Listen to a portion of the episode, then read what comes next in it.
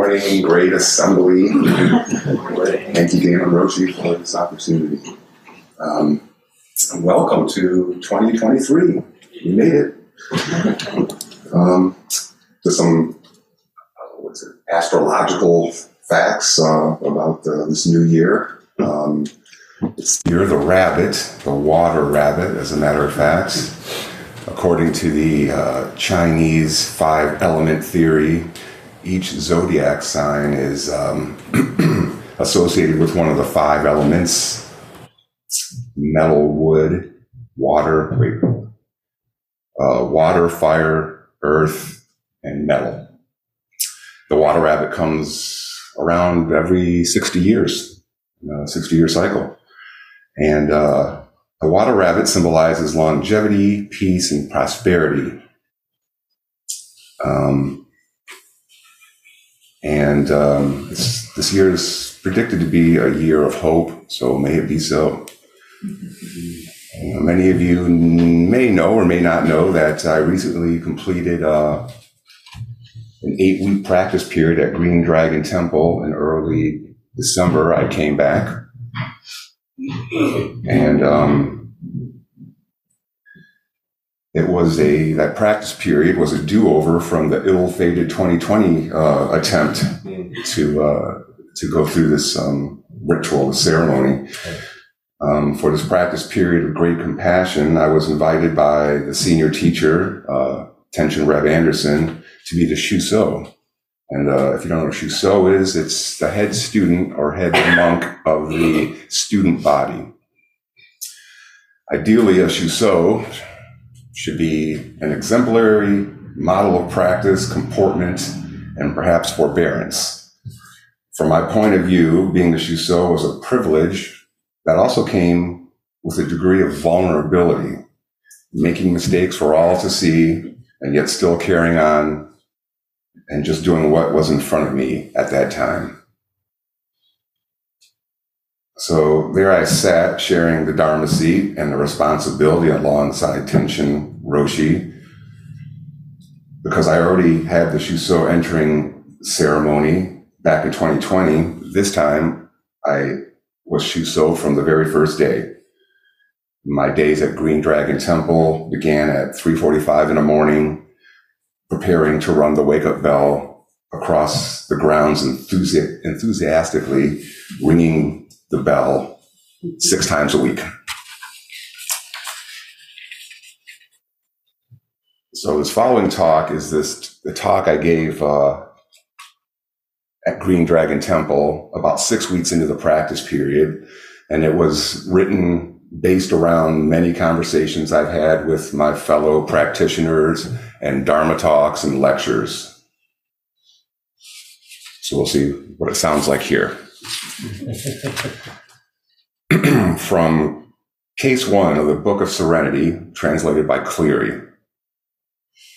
One day the world honored one ascended the seat Manjushri struck the gavel and said, clearly observe the Dharma of the King of Dharma. The Dharma of the King of Dharma is thus. The world honored one then got down from the seat. The accompanying verse, the unique breeze of reality. Do you see continuously the mother principle or creation runs her loom and shuttle, weaving the ancient brocade, incorporating the forms of spring. But nothing can be done about Manjushri's leaking. This is the case in verse such as it is, and we can take up this koan as an invitation or as a challenge, something to look into, something to resolve. A koan can be defined as a public case and this seems like an appropriate venue to uh, turn this koan a little bit. We can experience this or any other Zen story from a number of perspectives as Buddha ascending and descending the teaching seat, or as Manjushri, the Bodhisattva of great wisdom. We can manifest as Manjushri's gavel and as the whack of the gavel and we can embody any of the 10,000 myriad forms of spring. This case makes no mention of any assembly other than the Buddha and Manjushri. We can assume that there probably is one with Manjushri's declaration to clearly observe. So as long as we stay engaged with the story, it is us who comprises the assembly, along with any other facet of this koan. As such, there are two assemblies. This great assembly that is listening to a talk about a koan, who is also inhabiting the assembly inside the koan. Or maybe there's just one assembly in two places. At any rate, like it or not, your involvement, much like your attendance today is mandatory. so thank you for being here. the Book of Serenity, or Book of Equanimity, or Book of Composure, is a collection of 100 koans compiled and published in the 12th century by the Chinese ancestor Hong Zhi.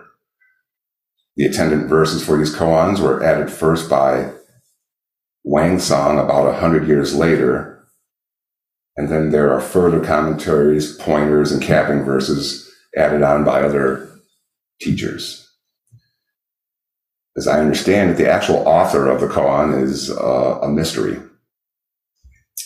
These 100 koans are born from the teachings and practice of silent illumination, a fundamental tenet of, Soto's, of the Soto Zen school. So important is this compilation that Zen teacher Tenshin Reb Anderson called it an auspicious peak in the mountain range of Zen literature, a subtle flowing stream in the deep valleys of our teaching, a treasure house of inspiration and guidance in studying the ocean of Buddhist teachings.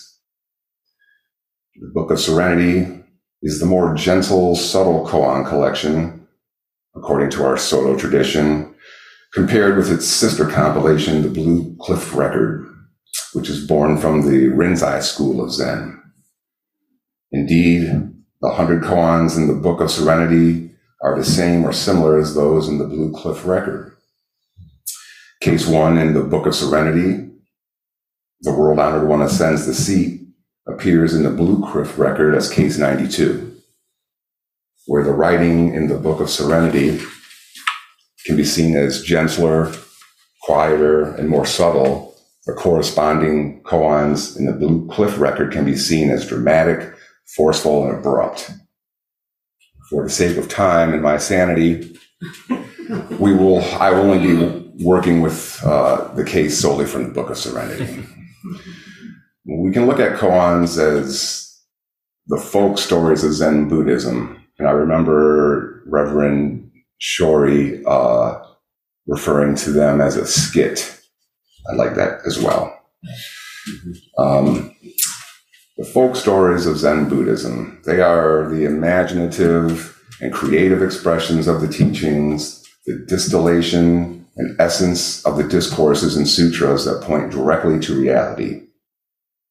According to Robert Aitken, who provided the foreword in the Cleary translation, along with Tenshin Roshi's acknowledgement, these Zen stories, through poetic verse and metaphorical narrative and dialogue, reveal the whole truth of reality, but from a single vantage point or a specific perspective. Aitken says that 100 koans gives 100 vantages, and when cultivated with insightful commentaries, verse, and poetry over many centuries, then you have 10,000 vantages we then gain the rich treasure store of the Buddha Dharma, and this flowering enrichment continues endlessly. When I first encounter a koan, I assume that it is that it was not composed, compiled, commented on, and made into verse over many centuries to be enjoyed as casual entertainment or lighthearted amusement for the reader. I must add, however, that indeed koans can be both entertaining and amusing, but I suspect that this is not their primary function. I assume that something is being pointed to, that there is a teaching to be grasped, a mystery to be solved, a truth to be uncovered. There is an eye of a koan that must be witnessed. But I've asked myself, Does this need to be a grim duty, an arduous and joyless requisite of Zen training? I have been really striving to shift my intention and attitude around koans to allow some ease and relaxation into the practice, seeking a middle way between tension and laxity. I am finding it very helpful to view a koan as a warm invitation. To accept this invitation is to bring the story into my own practice, my own life, my lived experience. Having an interpersonal relationship with these Zen stories has allowed for some warmth and vitality into the encounters. And after all, this need not be about pass and fail, although I suspect that a lot of us Soto Zen students have unfortunately adopted this notion to some degree or another. But such a notion may not be completely groundless. I personally have found some koans to be intimidating, really cryptic and arcane, something frustrating to be avoided. I once asked my Rinzai teacher at the Detroit Zen Center if they practiced koans in the Soto tradition. I was only vaguely familiar with Soto back then. And he gruffly said, Yeah, they talk about him. Just like that. I nodded my head and uh, went on my way with the uh, impression that this was not a good thing. uh, although I practiced uh, in that Korean lineage for about two years, I only had a, a few interviews with the teacher. The more senior and committed students were the were the ones really going at it as far as I could see. And honestly, I never had a burning fever to sprint to the Dokusan room and eagerly present my insights. I was much more concerned with zazen and sitting still, at least outwardly still, and being secretly amused and shocked by the barkings of don't move, stay still. and when when I said sprint to the Dokusan room, I meant that literally. That is an actual form in Rinzai. At the sound of a particular bell, all the students leap or struggle to their feet and race to the Dokusan room as fast as possible, first come, first serve. Obviously, formal Rinzai practice isn't for everyone and doesn't need to be. There are many ways and many good reasons to fold koans, Zen stories, into our gentle Soto practice. For me, in part, it's been about learning a language, acquiring a language. I sometimes refer to it as koanese, sort of getting used to the alliteration and the poetry. Um, speaking of Zen and poetry, we have uh, a teacher right here who's offering an excellent class this coming week uh, a language of art and poetry. And sometimes I have found it to be a welcome relief from the straightforward, linear, and mostly logical mode of reading, teaching, and understanding. Indeed, we do talk about Zen koans in our tradition, and we will likely continue to do so with our teachers, each other, and our Dharma friends. I think that only, I think that the only requisite for koan practice is earnestness and a spirit of inquiry, I think we can dispense with a lot of the theatrics, drama, contrived hardships, which often aren't necessary. Each and every one of us already brings genuine suffering and trauma into the fold, and I think that's more than enough. What has been helpful to me in my relationship with case one is adopting a start from scratch, beginner's mind, not a stretch, perspective or attitude. And being okay with being vulnerable and feeling silly or clueless or embarrassed. I found that that's actually easier than feigned understanding, bravado, or just plain avoidance. At any rate, let's have another look. One day, the world honored one ascended the seat.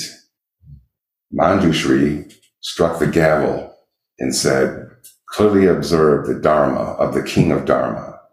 The karma, the Dharma of the King of Dharma is thus. The world honored one then got down from the seat. the unique breeze of reality do you see?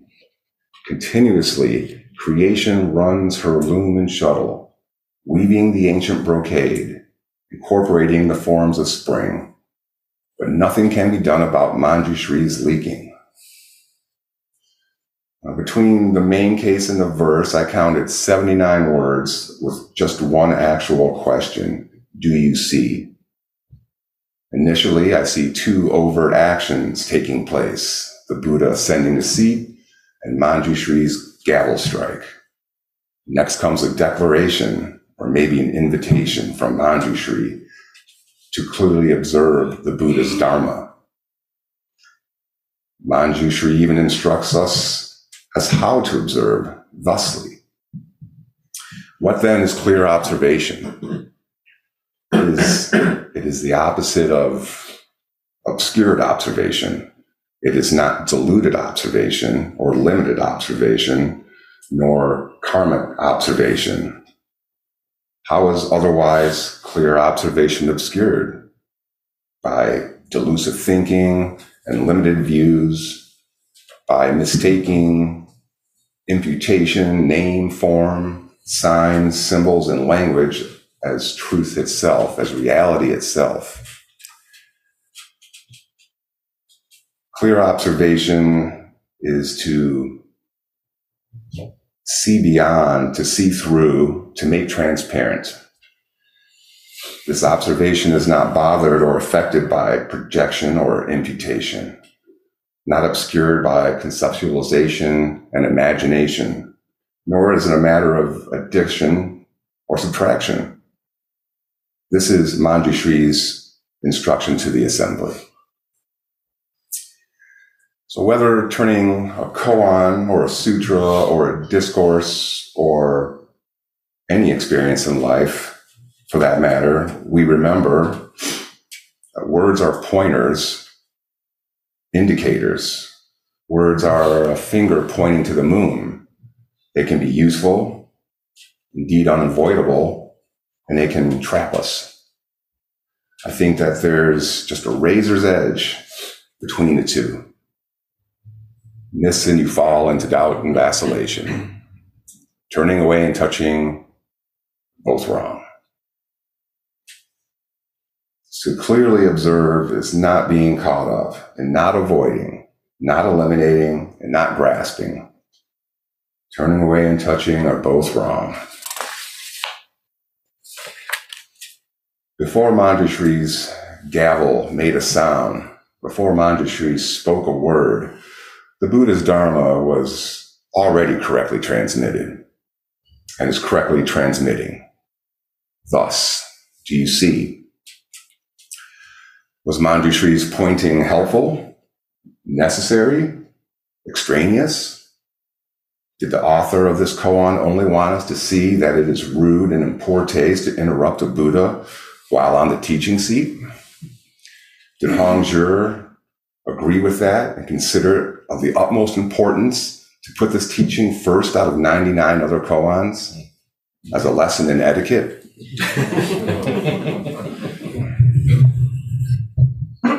perhaps Manjushri is being cast in the role of a fall guy in the story. Having the gall to point out suchness. Look, let's all have a sympathetic chuckle at misguided Manjushri. Now, surely you and I are above such unskilled behavior. Manjushri as the well-intentioned yet inept character cast into this role for the benefit of all beings. If so, then Manjushri's pointing or leaking could be seen as compassion, but limited compassion. In this Zen story, Manjushri is guest starring as the carved dragon and headlining this play is great compassion, true dragon in the form of a Buddha. What if in this story, from the outset, the Buddha and the great perfect wisdom Bodhisattva are working together. Their pivoting interplay according perfectly and harmoniously. what if Manjushri's leaking is great compassion disguised as karma compassion, disguised as skillful means for our benefit? The instruction to clearly observe itself is a manifestation of great compassion. And also, you have to say something. You have to say something. That's a Zen saying in a book by Dainin Katagiri Roshi. I would like to strongly disagree, but I cannot. you have to say something. You have to say something as the same sentence as, but nothing can be done about Manjushri's leaking. Pointing and saying something and leaking and overflowing and outflowing is all the weaving of this ancient brocade. This Shuso's Dharma talk is nonstop leaking inside six weeks of leaking about Manjushri's leaking. Nothing can be done about my leaking or your leaking. 79 words, one instruction, clearly observe. And one question do you see? The unique breeze of reality, do you see? Continuously, creation runs her loom and shuttle, weaving the ancient brocade, incorporating the forms of spring. But nothing can be done about Manjushri's leaking. And another expression. Do you see the true manner of the primal stage? Mother Nature goes on weaving warp and woof the woven old brocade contains the images of spring. Nothing can be done about Manju, Manjushri's outflowing.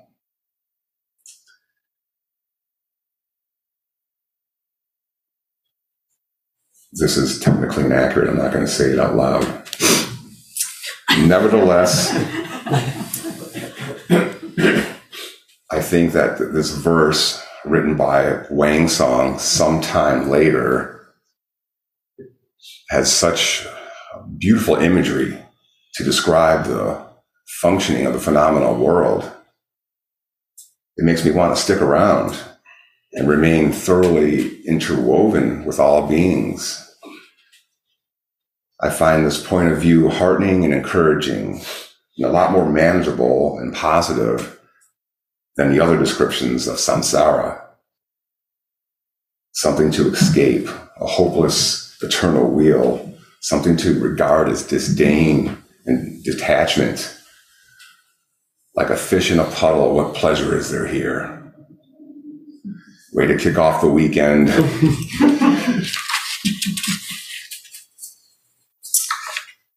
I guess tomorrow, this is written before Thanksgiving. I guess tomorrow we'll all try not to smile and laugh in celebration of gratitude for our kinship together these past six weeks. We will also fully avow the myriad forms of suffering and trauma and offerings of other forms of life that are also intrinsic in this ancient brocade and are right now supporting our present condition. Stick around in the thoroughly interwoven. That is the request and the vow of the Bodhisattva way leaking and pointing and outflowing and overflowing. Nothing can be done about the mother principle's dynamic functioning, which is perpetually co-arising, gestating and giving birth to the phenomenal world and the 10,000 things. 79 words make up case one in the Book of Serenity and 2,706 words will make up this Dharma talk. The meaning is not to be found in the words, but through their relationship, our relationships. When we align with great compassion, align with great perfect wisdom, there comes a response from that inquiring impulse. So to clearly observe is to observe lucidly.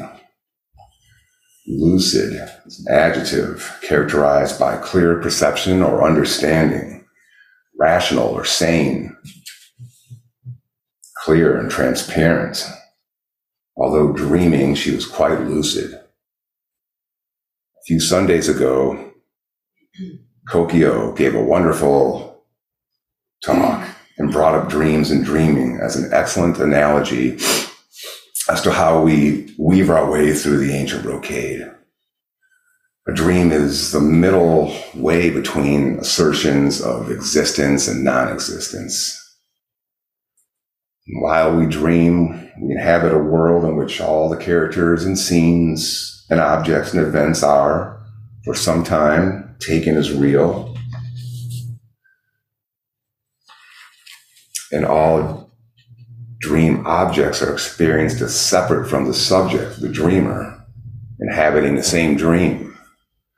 And at some point, we gain so called conventional waking consciousness and maybe consider this condition as authentic. And we reflect back upon the dream and recognize that every single element in the dream, no matter how bizarre or wondrous, is from the beginning all one mind.